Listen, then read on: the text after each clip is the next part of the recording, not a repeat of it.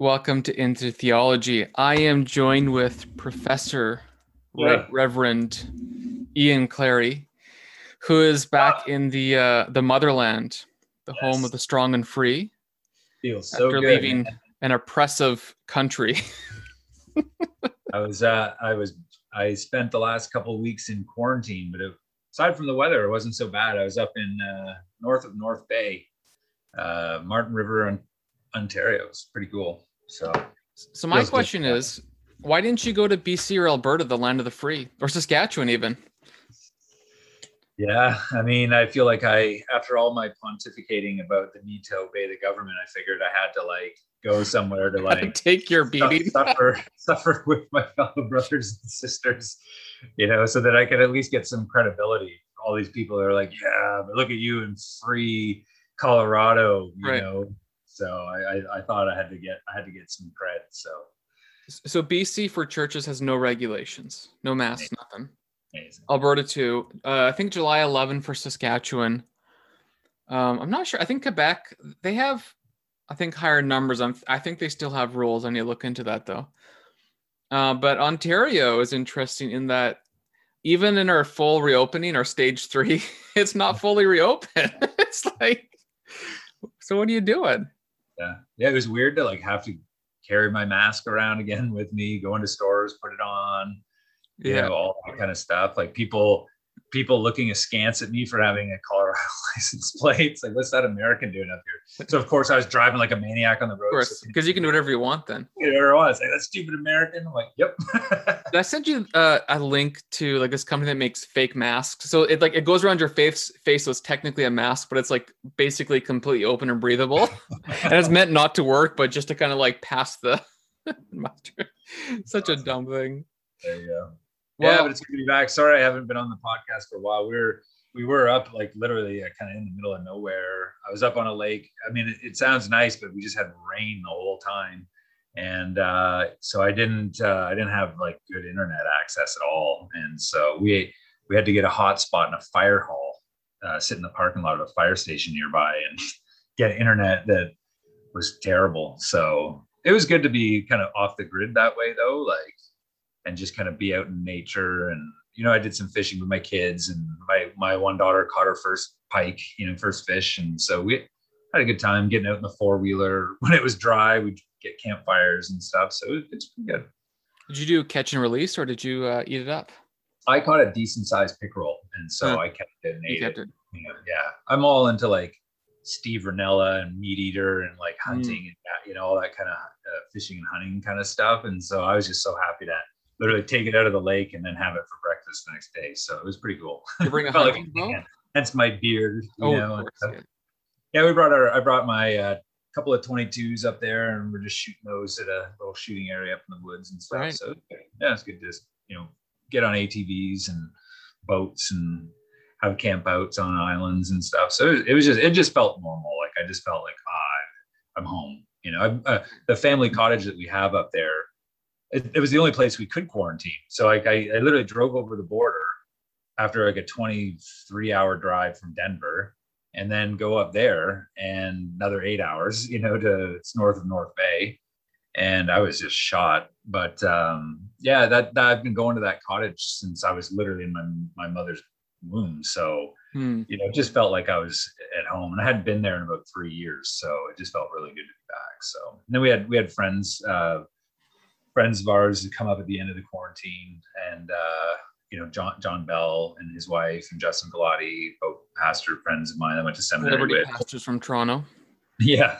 So yeah, that's right. So it's just it was just good to you know hang out with them for a couple. It was the only time we had good weather was when they were there. So I was really thankful for that too. So cool. Well, that's fun you're here. Hopefully, if you come out this way, we can, like you're talking earlier, we we might be able to do an in-person Love it. episode, which would, uh, why not? Yeah, why not? can do whatever we want. We're adults. Are we? Kind of. we play them uh, in the day. That's right.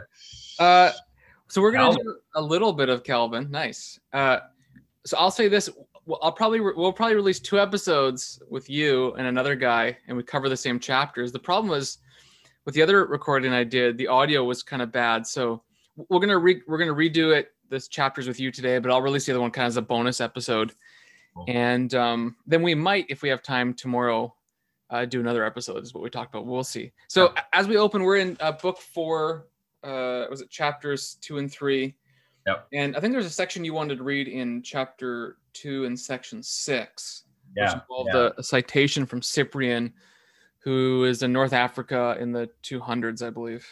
yeah yeah it was uh it was just great to dive back into calvin you know it's been what like three weeks since we've pod- podcasted Something like together that, yeah. something like that so uh just to kind of jump back into him again was so good i mean the opening of chapter two is kind of you know he's, he's going on about uh, the roman catholic church the papacy as a you know how do you discern a true and false church through the papacy and uh, it was it was helpful i mean it was definitely like driven by his context but he gives some helpful discussion of like uh, you know episcopal succession and uh, and things like that. Um, but the quote that I wanted to pull from was yeah, numbers. It was uh, section six there. So if you're in the in the the battles translation, it's on page 1047 in volume two. And uh, I'm just going to read that kind of first paragraph there, uh, where he actually gives an extended quote from Cyprian's very important on the unity of the church uh, book. And uh, I, I just th- this is a great disc- disc- discussion, a classic discussion of just what Catholicity is, you know. Um, so here he says, uh, Cyprian, also following Paul, who he'd, uh, he's referencing, the also there was Augustine, who he quoted earlier. Uh, he says, derives the source of concord of the entire church from Christ's episcopate alone. So who's the true bishop for Calvin? It's Christ. And he says, afterward, he adds, the church is one which is spread abroad far and wide into a multitude by an increase of fruitfulness. As there are many rays of the sun, but one light, and many branches of a tree, but one strong tru- uh, trunk grounded in its tenacious root.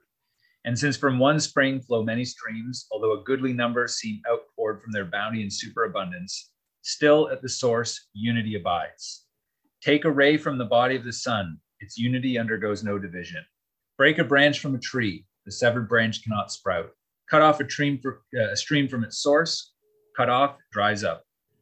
So also the church, bathed in the light of the Lord, extends over the whole earth, yet there is one light diffused everywhere.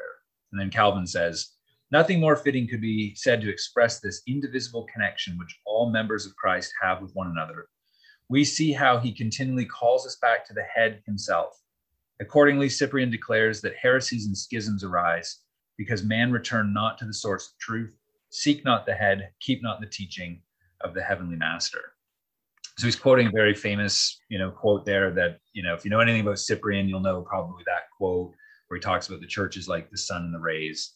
So, you know, the source is this one, you know, sun that comes, you know, down from, you know, light comes from the sky. So all these various rays, but it's all located in the one source, like a river. But if you cut it off, everything dies. Um, and I thought, what a, that's such a, just to be reminded of that again, it's such a beautiful way to describe the church. If we are really connected to the head, though we have a Protestant trajectory and we might have, you know, and Calvin will be very careful here with Roman, he allows vestiges of churches within the Roman Catholic uh, in, institutional church to have a, a true church there uh, and, and other branches. Um, but they all, if they are all really vitally united to Christ as the head, who's the true bishop, then you have true churches. And, uh, and that's a, that's a, he says it's spread abroad through its fruitfulness. And uh, I just love that unity that's there, Mm. you know, and I, I more and more I, I've really begun, I- I've, I've come to appreciate that unity. In fact, I was talking to John Bell, who I just referenced, we were talking about a campfire.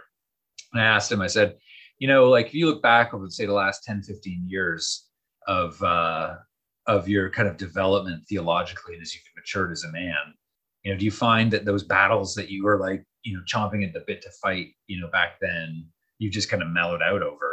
And like, what are the you know, where, what were those things and how have you mellowed and what, what are things that are now more important to you? And, you know, I was the hot headed Calvinist and, you know, fighting on every five point doctrine and, and all that kind of stuff. And I mean, I still believe all that very strongly, but uh, I just don't get worked up like I used to about it. And the things that I really value now are things like, man, the unity of the church is so important, you know, and uh, and it's just good to see Calvin, you know, quoting Cyprian, affirming all of that. So Yeah, I think that's um valuable. And one of the things that you see with Calvin here is that he kind of starts from a different direction than we do when we talk when we talk about unity in church.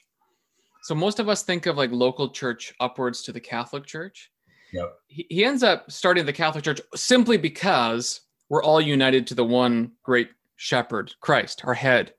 You see this throughout Calvin. He'll probably get into it more in the next uh, chapters once, we get more into church stuff. But it almost seems to me that his first sense is that the church is that number of people united by faith to Christ. And then underneath that main definition, you have what we might call local church categories. And so you kind of see this in Paul too. In the book of Ephesians, at least twice, Paul says, the church, comma, the body of Christ. Yeah. And um, this isn't in any way to denigrate the local church. The point is there's a, there's a priority. Yeah, it's a right think- yeah, I think Cal- I think Calvin actually follows the Pauline priority of churchly definition. like the creed, right? I'm just pulling it up here. Uh, where is it? Um, I, you know, believe in the Holy Catholic Church, the communion of saints, and so even that puts an ordering on the Church Catholic. Yep. And then those individual bodies that are communions of saints, you know, and so even there you see the ordering of that. that that's another thing, right? Like ecclesiologically, I've, I've developed and changed over time. Just not like radically changed, but Right. I started to see, oh, the local church is very important, but it's not the be all and end all. It's actually the church Catholic that's the prime, primary me- that actually gives the local church its value and its meaning. Uh, Let me give you like a, a little bit of a controversial take, maybe not really. Uh oh. You, you have in the creed, You controversial? yeah, the, the credos, and uh, you confess Father, Son, Spirit, Church, and Spirit and Church are often kind of united, and you can actually trace this up uh, to the New Testament, all that. But the interesting part is that the Catholic Church is really part of that credo, and I kind of wonder if by our practice sometimes, like we rightly understand the congregation as as a local instance of the Catholic body, of course, and there's governance there. But if we ignore the Catholicity, we're actually not fully affirming the creed. And the creed is usually understood, in my view, it's a summary of the gospel. In uh, kind of like 1 Corinthians 15, uh, verses 1 through 4, or whatever it is, summarize the gospel. And what's the gospel? Well, there's the gospel books are the gospel Matthew, Mark, Luke, John. That's why they're called the gospel. Right. And Paul The summarizes the salient salvific points, which are death, burial, resurrection. Yeah. Um, so so I kind of wonder, like, so you have on the one extreme this sort of landmarkism, where all there is is like the local body. Yeah. And obviously Baptists generally don't believe that. But sometimes in practice, we deny our faith in the Catholicity of the church, which again is just you know, Paul says the church, comma, the body of Christ. All we're saying is because you and I unite to the same Christ, we're united despite the fact that we're talking over Zoom. Like there is kind of a unity here. Um, the, the light imagery is also beautiful. It reminds me of I was reading Chrysostom a couple days ago, um, and one of his cate, cate, well the, the the end of his catechesis uh, class in Antioch, and he has this whole point that at the cross, the sixth hour, which is noon, the Sun of Righteousness is Christ on the top of the cross, but actually during six to nine, the darkness disappears, so the, the lights peel away from it. But he's still the sun of he's still the sun of righteousness that's sort of infusing all things. And so that in our baptism we die with him and become enlightened. Now Wow. enlightenment is you know if, uh, hebrews 6 4 enlightenment's associated with baptism Yep. and then enlightenment you actually see in the roman community of justin martyr in the 100s baptism is called enlightenment and so on um anyways sorry That's that's, just kind of a it. side note. Wow. I mean, it's you know thinking even uh, what you were saying a second ago reminds me of, of even the reference. He kind of makes a summary reference to Augustine at the top of 1047. You know, where he's talking about the what what what is the distinction and and then yet the relationship between uh, a schismatic and a heretic. And he says he says hence between heretics and schismatics, Augustine's Augustine makes this sort of distinction. Heretics corrupt corrupt the sincerity of the faith with false dogmas but schismatics, while sometimes even of the same faith, break the bond of fellowship. You know, Mhm. and uh, and so there there's that therein is that unity that like even though we can actually have the the same theological perspective, um, you can have a real a real break in that that genuine fellowship that should be there because of somebody who who, who uh, um, you know engages in, in schism. And it's amazing to see that the two are so intimately tied together in the history of the church. And we think as long as i've got good doctrine i'm okay. It's not it's no. as bad it's as bad to be a schismatic as it is to be a pelagian or an arian according to the the, the, the church paul talks about building up the body of christ in ephesians 4.12 and then there's there's an until until we all attain to the unity yeah. of the faith and of the knowledge of the Son of God to mature right. yeah. uh, manhood and the and the fullness of Christ. Point is, the fullness of Christ, all that it involves knowledge and unity. If you have knowledge without unity or unity without knowledge, you have not perfected the new humanity in Christ. Amazing. And uh, if we look back uh, one chapter in Calvin's Institutes, he and at the beginning of chapter two, which we're in, he emphasizes that from our point of view, we have to trust the visible tokens of faith, namely word and sacrament or mm-hmm. belief in God's mercy. Right. And we can't then kind of uncover like behind these tokens and judge people more scrupulously than scripture does. Yeah. And so Calvin, for all of his high theology, is probably more open than we might be in terms of accepting people on the basis of the visible tokens of faith, namely yeah. the very basic belief in Christ. Yeah. And in fact, uh, in chapter one, this is like a month ago of memory, right? he quotes Philippians, and um, in Philippians, Paul, what does Paul say again? He says like it's like this idea of have this mind in you, but then it says something to the effect of, but like be with one another until you all come to the same mind. Mm-hmm. And the point is like you're kind of expected to not fully be one to one on everything, but you have to kind of work with one another until it happens. And Ephesians yeah. is kind of saying the same idea too. And so, as you noted, most of us think as long as I'm not a heretic, by which we typically mean I don't deny the, the Trinity, etc., then I'm okay. But but if you're schismatic, it's virtually the same thing. Yeah.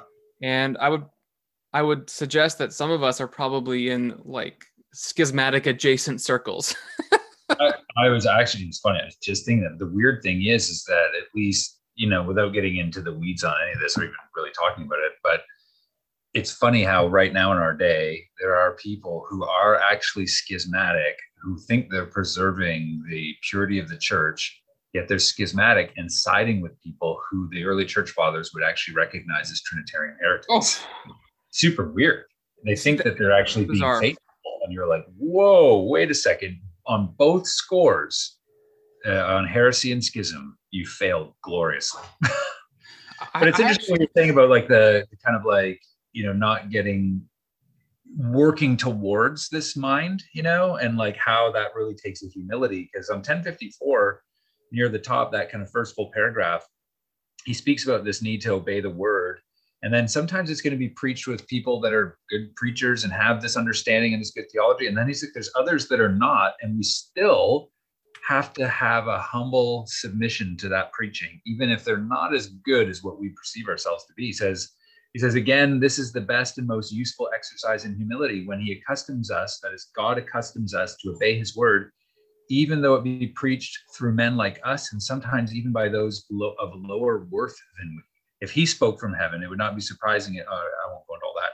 Then he says, But when a puny man rises from the dust, speaks in God's name, at this point, we best evidence our piety and obedience to God if we show ourselves teachable towards his minister, although he excels us in nothing. You know, and that really, then you're like, whoa, that really is that working together. It's like, uh, you know, it's, it's, it's got to be hard for like, you know, here's you and I, we have PhDs and we study theology, we write this stuff, and we're and then you have like a pastor who's trying to pastor a guy like us you know and if and if if he's not at the same maybe level of knowledge or interested in the same things we are that's gonna that's gonna be hard. And we have a responsibility to submit to that preaching you know um, because because of all that to get that working together. Well so the the underlying question is is is the sunday service about content delivery or right. something else and i think I saw this. Uh, I was looking on some sort of Reddit forum with Christianity, and someone was asking a question like, "I can't go to a church because whenever I go, I don't learn anything new from the pastor." And you're like, "Oh, so this person thinks I know it all, pro- probably he he doesn't. But even if he did, the, the question is he's going to a church to, to learn content. Yep. And look, It's transactional. It's transactional. Look, you look at and well, church history in particular, but like the actual learning of the body of theology and scripture. It wasn't necessarily Sunday, although Sunday was part of it, of course. It was Yeah. all the week, right? But I mean, Sunday is actually a worship service, meaning if you went and learned nothing of nothing new, although you still will learn something, uh, you still worship by hearing the word, by by responding in prayer, by partaking of the Eucharist, by participating in baptism, meaning that you're there with the Yeah, the liturgy. the liturgy. And now, now again, that goes back to like I, some churches I do think model themselves after content delivery, and so that is a bit of a problem. But none of the historic churches really do. No. Any, any Lutheran, Anglican, often Presbyterian churches, they get word and sacrament are these the important things. Yeah. Which Calvin says, as long as you, he says, what are the two basic qualifications? Uh, let me see right here on two, 1059, right at the top. Uh, he said, or starting, I guess, at the bottom of, of 10, 1058, he says, from these and similar passages which frequently occur, we inmer- may, may infer that in the office of the pastors also there are these two particular functions to proclaim the gospel and to administer the sacraments. Yeah, which are like basically the the so for to be a visible church, those are the visible tokens. To be a visible Christian, the visible tokens are you believe in God's mercy and so on, and that God exists, and he's and so they're both actually quite simple. So this is partly why Calvin will accept uh, Roman Catholic baptism. Yep. Um, as long as it's valid. So so one of the things is um obviously And, he will and- say and I think if I recall correctly, what makes it valid for him is that it's a Trinitarian baptism, right? It's a Trinitarian Baptist. Yeah. And so, because he accepts the basic tokens of faith because God delivered them that way. And his scruples don't, like, he doesn't allow his scruples to allow him to go beyond. What most of us do today is we're, we're too scrupulous. And so we're schismatic because you say, oh, well, they don't have this right worship music or they're too woke or not woke, or all these different categories we have. And then, as you noted, we tolerate theologians or, yeah, theologians in particular who affirm that the Son is eternally subordinate to the Father, which is ridiculous. Now, to clarify, if you call yourself a theologian, now, if you're a pastor and you read it in a book or you're a new te- or whatever it is, it's different categories. But when someone claims to be a theologian, writes books on these things, Why? and then you're like, well, I'm going to align with that guy because his politics fit me. Yeah. Well, this is like disassociated from 1800 years of Christianity. Like it is, it's a new kind of mode of thinking about the importance and primacy of theology. So it's It's completely 'cause- unacceptable. It goes back to the you know like even the debates in the english reformation and just after like with richard hooker.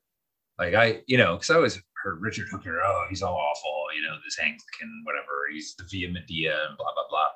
And uh it's like and then when you start to like kind of study him you realize oh my goodness he's got tons of wisdom.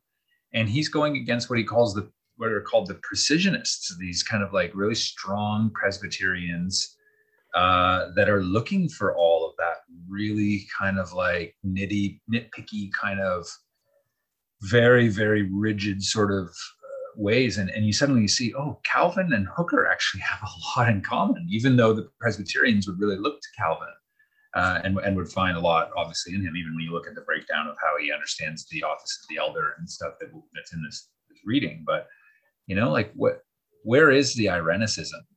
We've, we've we've lost it today in the debates that are going on today you know Yeah, I mean, there's a lot of historical factors that, that go into the whys of all that and sinful factors too. But it is really interesting that like so often we um like who are maybe more conservative criticize those we perceive as being more progressive.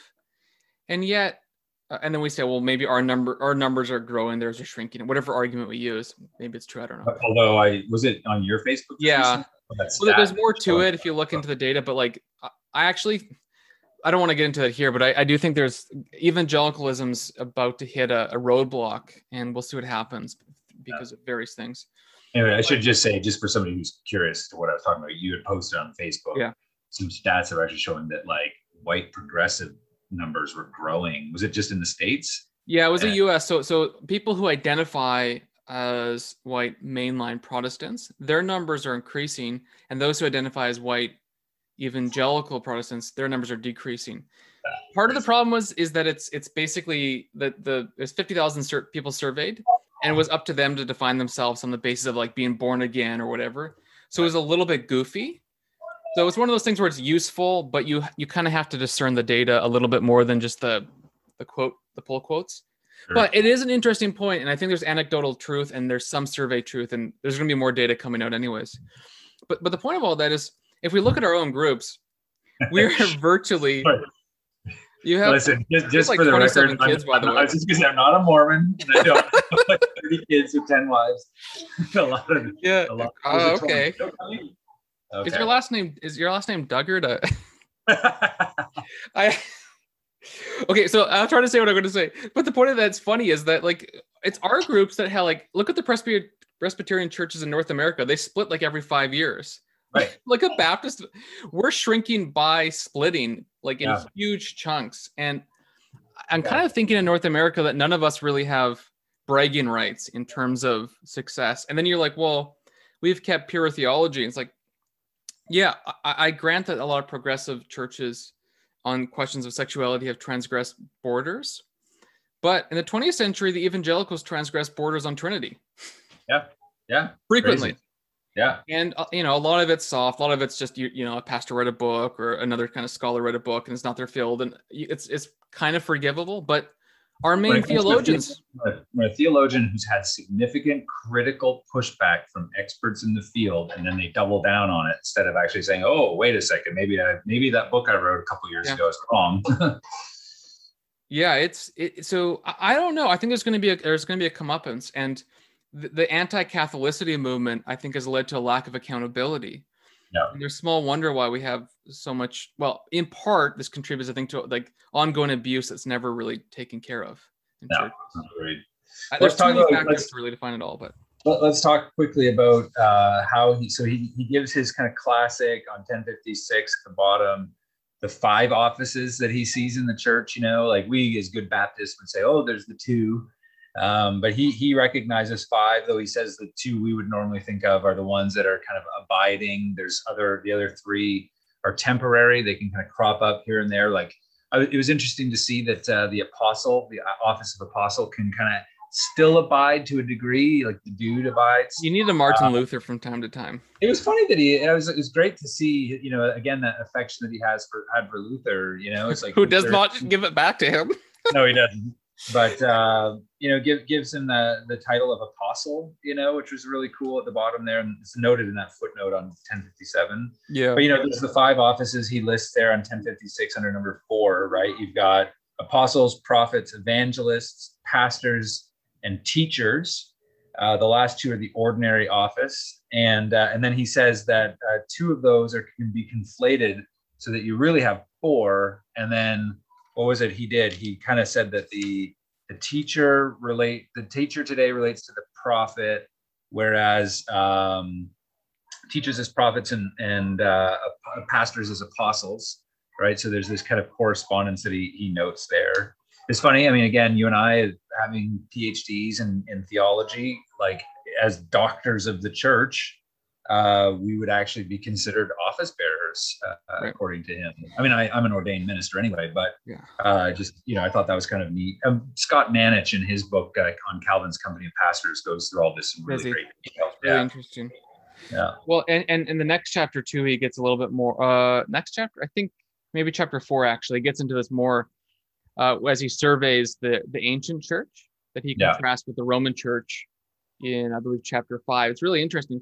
Ca- Calvin's almost entirely affirming of the first 600 years of church history in terms of their formal. Not, not saying everything's perfect, but their formal. Right. And he's like, look, they try to just follow the Bible. When problems come up, they had to adapt. And he's he's kind of okay with it. Like he has bits of criticism, but his real criticism is that the Roman Church uh, actually fell away from that early purity Yeah.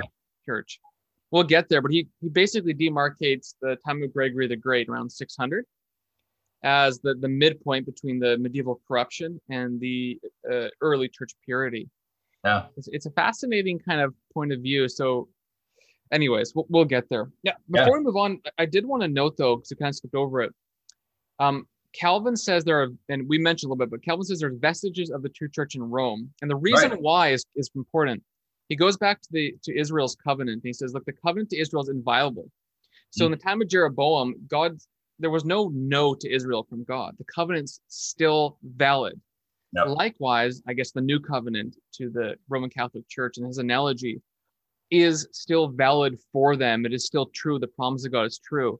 So there's of course going to be vestiges and true churches within the churches of Rome because of the covenant.